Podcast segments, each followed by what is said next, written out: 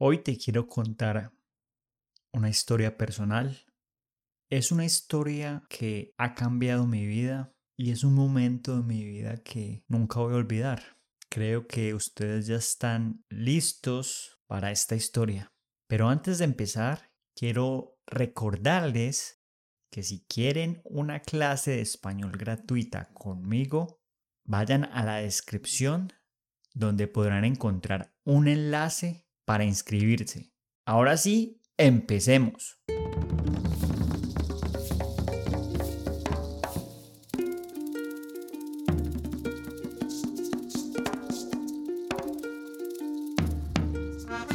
Bienvenidos a Spanish Colombiano. Mi objetivo aquí es enseñarles español mientras conocen la cultura colombiana. Ya sea que quieran hablar español como nosotros los colombianos o simplemente conocer nuestra cultura, han llegado al lugar correcto.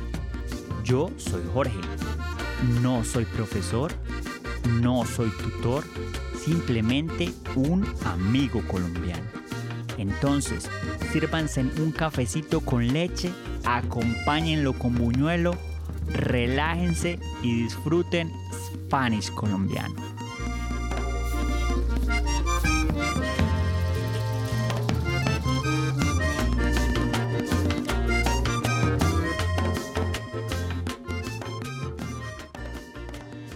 Acabo de mudarme a Bogotá y empiezo mi primer trabajo en la ciudad como ingeniero. Estoy compartiendo habitación con uno de mis primos. En la habitación hay una cama donde mi primo duerme y en el piso hay un colchón tirado al lado de la cama donde yo duermo. De lunes a viernes me despierto a las cinco y media de la mañana preparo mi comida y me arreglo para ir a trabajar y entrar a las siete y media. Normalmente salgo de la oficina a las seis y llego otra vez a la casa a las siete y media de la noche para de nuevo preparar la comida para el día siguiente, la cual generalmente es una combinación de enlatados. Vivir en esta ciudad tan grande es muy caro, al menos si se compara con una ciudad pequeña como Manizales. Afortunadamente, mi salario es suficiente para pagar mis no muy lujosos gastos y me da algo de dinero para tomarme una o dos cervezas durante el fin de semana. Un día decidí conseguir otro trabajo para poder tener más dinero y poder mudarme a una habitación privada. Lo que hago entonces es ir a Computrabajo, una página web en Colombia para conseguir trabajo. Empiezo a buscar trabajos para los fines de semana. Un trabajo que me llama la atención es uno llamado conductor elegido. Este trabajo consiste en manejar los carros de las personas que han consumido alcohol y que no pueden manejar. Por ejemplo, si alguien está en una discoteca tomando aguardiente o cerveza y ellos utilizaron su propio carro para llegar allá, después de unas copas, ellos no pueden manejar el carro porque están bajo la influencia del alcohol. Por lo tanto, lo que ellos hacen es llamar a la aseguradora y decir que les envíen un conductor elegido. Ahí es donde llego yo, contacto al dueño del carro y manejo su carro hasta su casa. Luego, una ruta me recoge y nos lleva al siguiente servicio. El trabajo es difícil. Empezamos a trabajar a las 10 de la noche y salimos a las 5 de la mañana. En promedio, hago tres o cuatro servicios, los cuales son no muy bien pagos. Sin embargo, pienso que es mejor ganar estos 36 mil pesos en una noche que salir de rumba o salir de fiesta y gastarme la poca plata que tengo. Este trabajo lo comienzo a hacer los viernes y los sábados por la noche, que son los días más concurridos en Colombia para salir de fiesta. Trabajando en esa empresa conozco a William. William trabaja también en una empresa durante la semana y los fines de semana trabaja conmigo como conductor elegido. Después de dos semanas entablamos una amistad y empezamos a hablar de diferentes cosas de la vida y de lo que hacíamos. Yo le digo a él que Bogotá es muy caro y que ese era el motivo por el que a pesar de ser ingeniero y trabajar en una empresa como ingeniero, tenía que trabajar como conductor los fines de semana para poder pagar las cuentas. William me dice que me puede ayudar, que me tiene un negocio, el negocio del siglo, y me explica de qué se trata. Resulta que William tiene un carro y ese carro lo puso a trabajar en un alquiler de carros y cada mes él recibe un dinero de ese alquiler de carros. Con ese dinero él paga el carro y le queda plata extra. El carro que William tiene es un Renault Sandero, modelo 2012, por el cual él está pagando 600 mil pesos mensuales por el crédito del carro mientras que la empresa donde él tiene el carro para rentar le está pagando a William millón doscientos. Es decir, le quedan libres 600 mil pesos mensuales. Cuando él me dijo eso, se me iluminó todo. Es un excelente negocio. Es prácticamente un tercio de lo que yo gano como ingeniero y no toca hacer nada. Simplemente tener un carro y la empresa te renta car, renta tu carro y te paga mensualmente por lo que se rente. Yo le pregunto a William cómo yo podría entrar en el negocio. William me explica que él va a comprar un apartamento y necesita completar el dinero para la cuota inicial por lo cual él está vendiendo la mitad del carro para poder pagar la cuota inicial del apartamento. Yo le digo a William que cuánto hay que dar para tener la mitad del carro. Él me dice que el carro le costó 30 millones de pesos y que si yo le doy 15 millones de pesos, yo mensualmente recibiría 600 mil pesos del alquiler del carro. A mí se me iluminan los ojos, porque creo que es un buen negocio. Recibir 600 mil pesos mensuales sin tener que trabajar es realmente el negocio del siglo. Cuando él me dice eso, yo me pongo a pensar en lo que podría salir mal y le pregunto, bueno, ¿y qué tal que se roben el carro? ¿O lo choquen? ¿O qué tal que el rentacar no alquile el carro?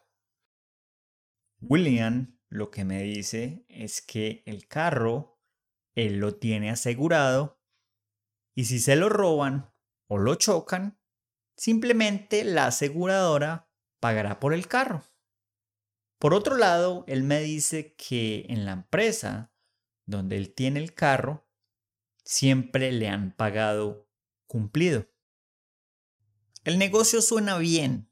El problema es que en ese momento yo no tengo 15 millones de pesos, pero yo tengo una tía a la cual el banco le presta dinero fácilmente, ya que ella tiene una empresa. Lo que yo hago entonces es llamar a mi tía Lucero y le digo que si ella puede ir al banco y pedir un préstamo por 15 millones de pesos. Y que yo sería el responsable de pagarle la cuota mensual. Ella me tiene mucha confianza. Ella simplemente me pregunta para qué es el dinero y yo le digo que es para un negocio. Sin indagar qué tipo de negocio es, ella simplemente hace los papeles y me da los 15 millones, los cuales al cambio de esa época son equivalentes a más o menos unos 15 mil dólares. Yo le doy la plata a William en noviembre y firmamos un documento en el cual dice que la mitad del carro me pertenece. Pasa noviembre y cumplidamente la señora, que es la dueña del rentacar, nos paga el dinero. Pasa diciembre y cumplidamente la señora nos paga el dinero. Llega enero y otra vez la señora nos paga el dinero. Yo estoy muy contento con el negocio. Siento que estoy progresando en mi vida, siento que rápidamente puedo tener más dinero y me siento como un hombre de negocios. En ese momento se me ocurre la idea de, ¿qué tal si compro otro carro y lo meto en el rentacar? Sería ganarme millón ochocientos mensuales. Lo mismo que me gano en este momento como ingeniero, pero sin hacer nada. Empiezo a soñar con todo lo que yo podría hacer con ese dinero y empiezo a, soñar en que en el futuro yo podría comprar más carros y que terminaría retirándome a los 30 años. Empiezo a soñar en viajar por el mundo y empiezo a soñar en tener un apartamento para mí solo. Sin embargo, hay una parte de mí que dice que puede ser riesgoso. ¿Qué tal que el rentacar no me pague mensualmente? ¿Qué tal que la gente no alquile los carros? ¿O qué tal que algo inesperado pase? Y yo no tenga dinero para pagar la cuota mensual de los carros. Yo no le podría hacer esto a mi tía. Ella me tiene mucha confianza y no la quiero defraudar. Estoy ahí, acostado en mi colchón en el piso, pensando qué hacer. Me digo a mí mismo, tengo 24 años y realmente me quiero retirar a los 30. Las personas exitosas toman riesgos. Así, tomo la decisión y llamo a mi tía para que me preste 30 millones de pesos y compro un nuevo carro. Para febrero del 2013, yo tengo dos carros en el rentacar. Uno, el cual es mío completamente, y el otro, el cual es compartido con mi amigo. Pasa el mes de febrero y la señora nos paga cumplidamente y yo siento que soy un hombre de negocios, siento que no tengo que trabajar tan duro como ingeniero y siento que rápidamente me voy a retirar y voy a poder viajar por el mundo y comprar una casa. Llega marzo y la señora no envía el dinero en la fecha acordada. La llamo para ver qué pasa y me dice que está un poco retrasado con los pagos, pero que no me preocupe que la plata me llega. A los 15 días, ella finalmente nos paga el dinero. Llega abril y pasa lo mismo. Ella no paga cumplidamente. Y esta vez solo nos paga la mitad del precio que pactamos inicialmente. Vamos y hablamos con ella y ella dice que es temporada baja, que febrero a junio no se alquilan los carros mucho nosotros le decimos que el acuerdo era 1.200.000 mensuales sin importar si era temporada baja o alta. Ella nos cambia las condiciones y dice que nos va a pagar solamente un millón mensual por cada carro. Yo me empiezo a preocupar porque esto no era el negocio que yo esperaba y yo estoy también retrasado pagando las cuotas a mi tía. Ella me empieza a llamar a decirme que por favor pague las cuotas porque el banco la está llamando a ella a cobrarle ese dinero. Para pagar cumplidamente al banco, yo empiezo a sacar dinero de mi salario, esperando que la señora empiece a pagar cumplidamente. Yo empiezo a recapacitar acerca del negocio y no estoy seguro si voy a seguir. Empiezo a pensar que tal vez deba vender los carros y pagar los préstamos y simplemente seguir trabajando como ingeniero y olvidar mis sueños de retirarme a los 30. Pero la parte de mí que es ambiciosa dice que esto es parte de ser un hombre de negocios que toca resistir y que en el futuro se verán los frutos. Por consiguiente, decido dejar los dos carros en el rentacar. Llega abril y me voy para Manizales, mi ciudad natal, a darme unas buenas vacaciones y a visitar a mi familia por una semana. Estando en Manizales, suena mi teléfono. Es William. Él nunca me llama, por lo que se me hace muy raro. Contesto el teléfono y él dice, Marica, le tengo que decir una cosa. Se robaron el carro. En ese momento empiezo a sudar frío. Me siento nervioso y mi corazón empieza a palpitar rápidamente. Yo siento que es algo irreal, que esto no está pasando, y me quedo en silencio. Marica, ¿sigue ahí? Pregunta William. Yo le digo que sí y que el fin de semana viajo de vuelta a Bogotá para visitar a la señora.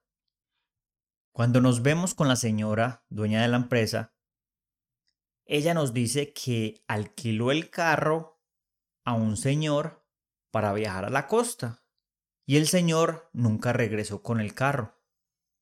Nosotros le decimos que ella nos tiene que responder con el carro, pero ella responde que no es parte del contrato. Por otro lado, nosotros estamos tranquilos, porque el carro está asegurado y pues si se lo roban, la aseguradora es la encargada de investigar y de pagarnos. William y yo vamos a la aseguradora y contamos toda la historia a una persona que nos está atendiendo. La asesora nos escucha con atención y al final nos dice, lo siento mucho, pero el seguro que ustedes tienen no cubre este tipo de robos. Porque este tipo de robo no es un robo violento, es abuso de confianza. Ustedes le dieron el carro a esta señora con su permiso y ella le dio el carro al señor con permiso también. Por lo tanto, no se considera un robo, sino un abuso de confianza. La tristeza invade mi cuerpo. Me siento como un idiota. Esto me pasa por ser codicioso. Ahora me toca pagar por un carro que ya ni siquiera tengo. Sin embargo, recuerdo que el otro carro aún está ahí y con lo que gano de ese carro puedo pagar la cuota del carro que se robaron. Sin embargo, hay algo en mí que dice que sí esto pasó una vez, puede pasar dos veces, que es mejor sacar ese carro del rentacar, venderlo y pagar las deudas. Pero la otra parte de mí, que es ambiciosa, dice que esto es simplemente parte de los negocios. Es un obstáculo en el camino al éxito y que lo que debería hacer es dejar el carro ahí pagarlo completamente y luego empezar a disfrutar de los frutos una vez los carros estén pagados. Decido entonces dejar el carro en el rentacar y seguir pagando las cuotas con lo que me estoy ganando del alquiler. Así esto signifique no tener ninguna ganancia a corto plazo. Pasa abril y pasa mitad de año, y la señora paga cumplidamente el millón de pesos. Llega septiembre y agosto y la señora empieza otra vez a retrasarse en los pagos. Al llegar noviembre han pasado dos meses sin que ella me dé dinero y yo estoy pagando las cuotas del carro con mi sueldo como ingeniero. Sin embargo, ella me dice que no me preocupe, que ya llega la temporada alta, que es diciembre y enero, y que ella me pagará todo completo una vez pase la temporada. Yo tengo la ilusión de que esto va a pasar y de que no habrá ningún problema. Para final de año me voy para Manizales a pasar Navidad con mi familia y me olvido del carro. En febrero regreso a Bogotá para empezar a trabajar de nuevo. Estando en la oficina, recibo una llamada de la señora del rentacar. Ella me dice que si por favor puedo ir a la oficina, que necesita hablar conmigo. Yo pienso que es una reunión acerca del dinero y que ella me va a pagar todo lo que me debe finalmente. Llego a la oficina de la señora, me siento en su escritorio, ella me da un tinto y me dice, Señor Jorge, lo que pasa es que se robaron su carro. Yo quedo en shock. Siento tristeza, siento rencor, rabia contra mí mismo. ¿Por qué soy tan codicioso? ¿Por qué quiero tener dinero rápido? También siento rabia en contra de los ladrones, en contra de la situación de Colombia. ¿Por qué hay gente que le roba a otra gente? Estoy furioso. Insulto a la señora. Le digo que porque es tan boa y se deja robar los carros. Le digo que voy a ir a la policía y la voy a demandar. Ella se queda por un momento callada y luego responde, Lo siento, no puedo hacer nada. Me voy para la casa y paso ese fin de semana en depresión. Ahora debo darle la mitad de mi sueldo al banco para pagar por dos carros que nunca voy a volver a ver. Me tomó más de tres años pagar el crédito al banco por esos carros. Tres años en los cuales dormí en un colchón y comí arroz con frijoles casi todos los días para ahorrar dinero. Tres años en los cuales trabajaba todos los días, entre semana como ingeniero y los fines de semana como conductor elegido. Tres años que nunca recuperaré. No hay nada malo con ser ambicioso, muchachos. Pero hay un momento en que la ambición se vuelve codicia. Si uno quiere ser rico, no debe afanarse en tener mucho dinero, sino en disminuir su codicia.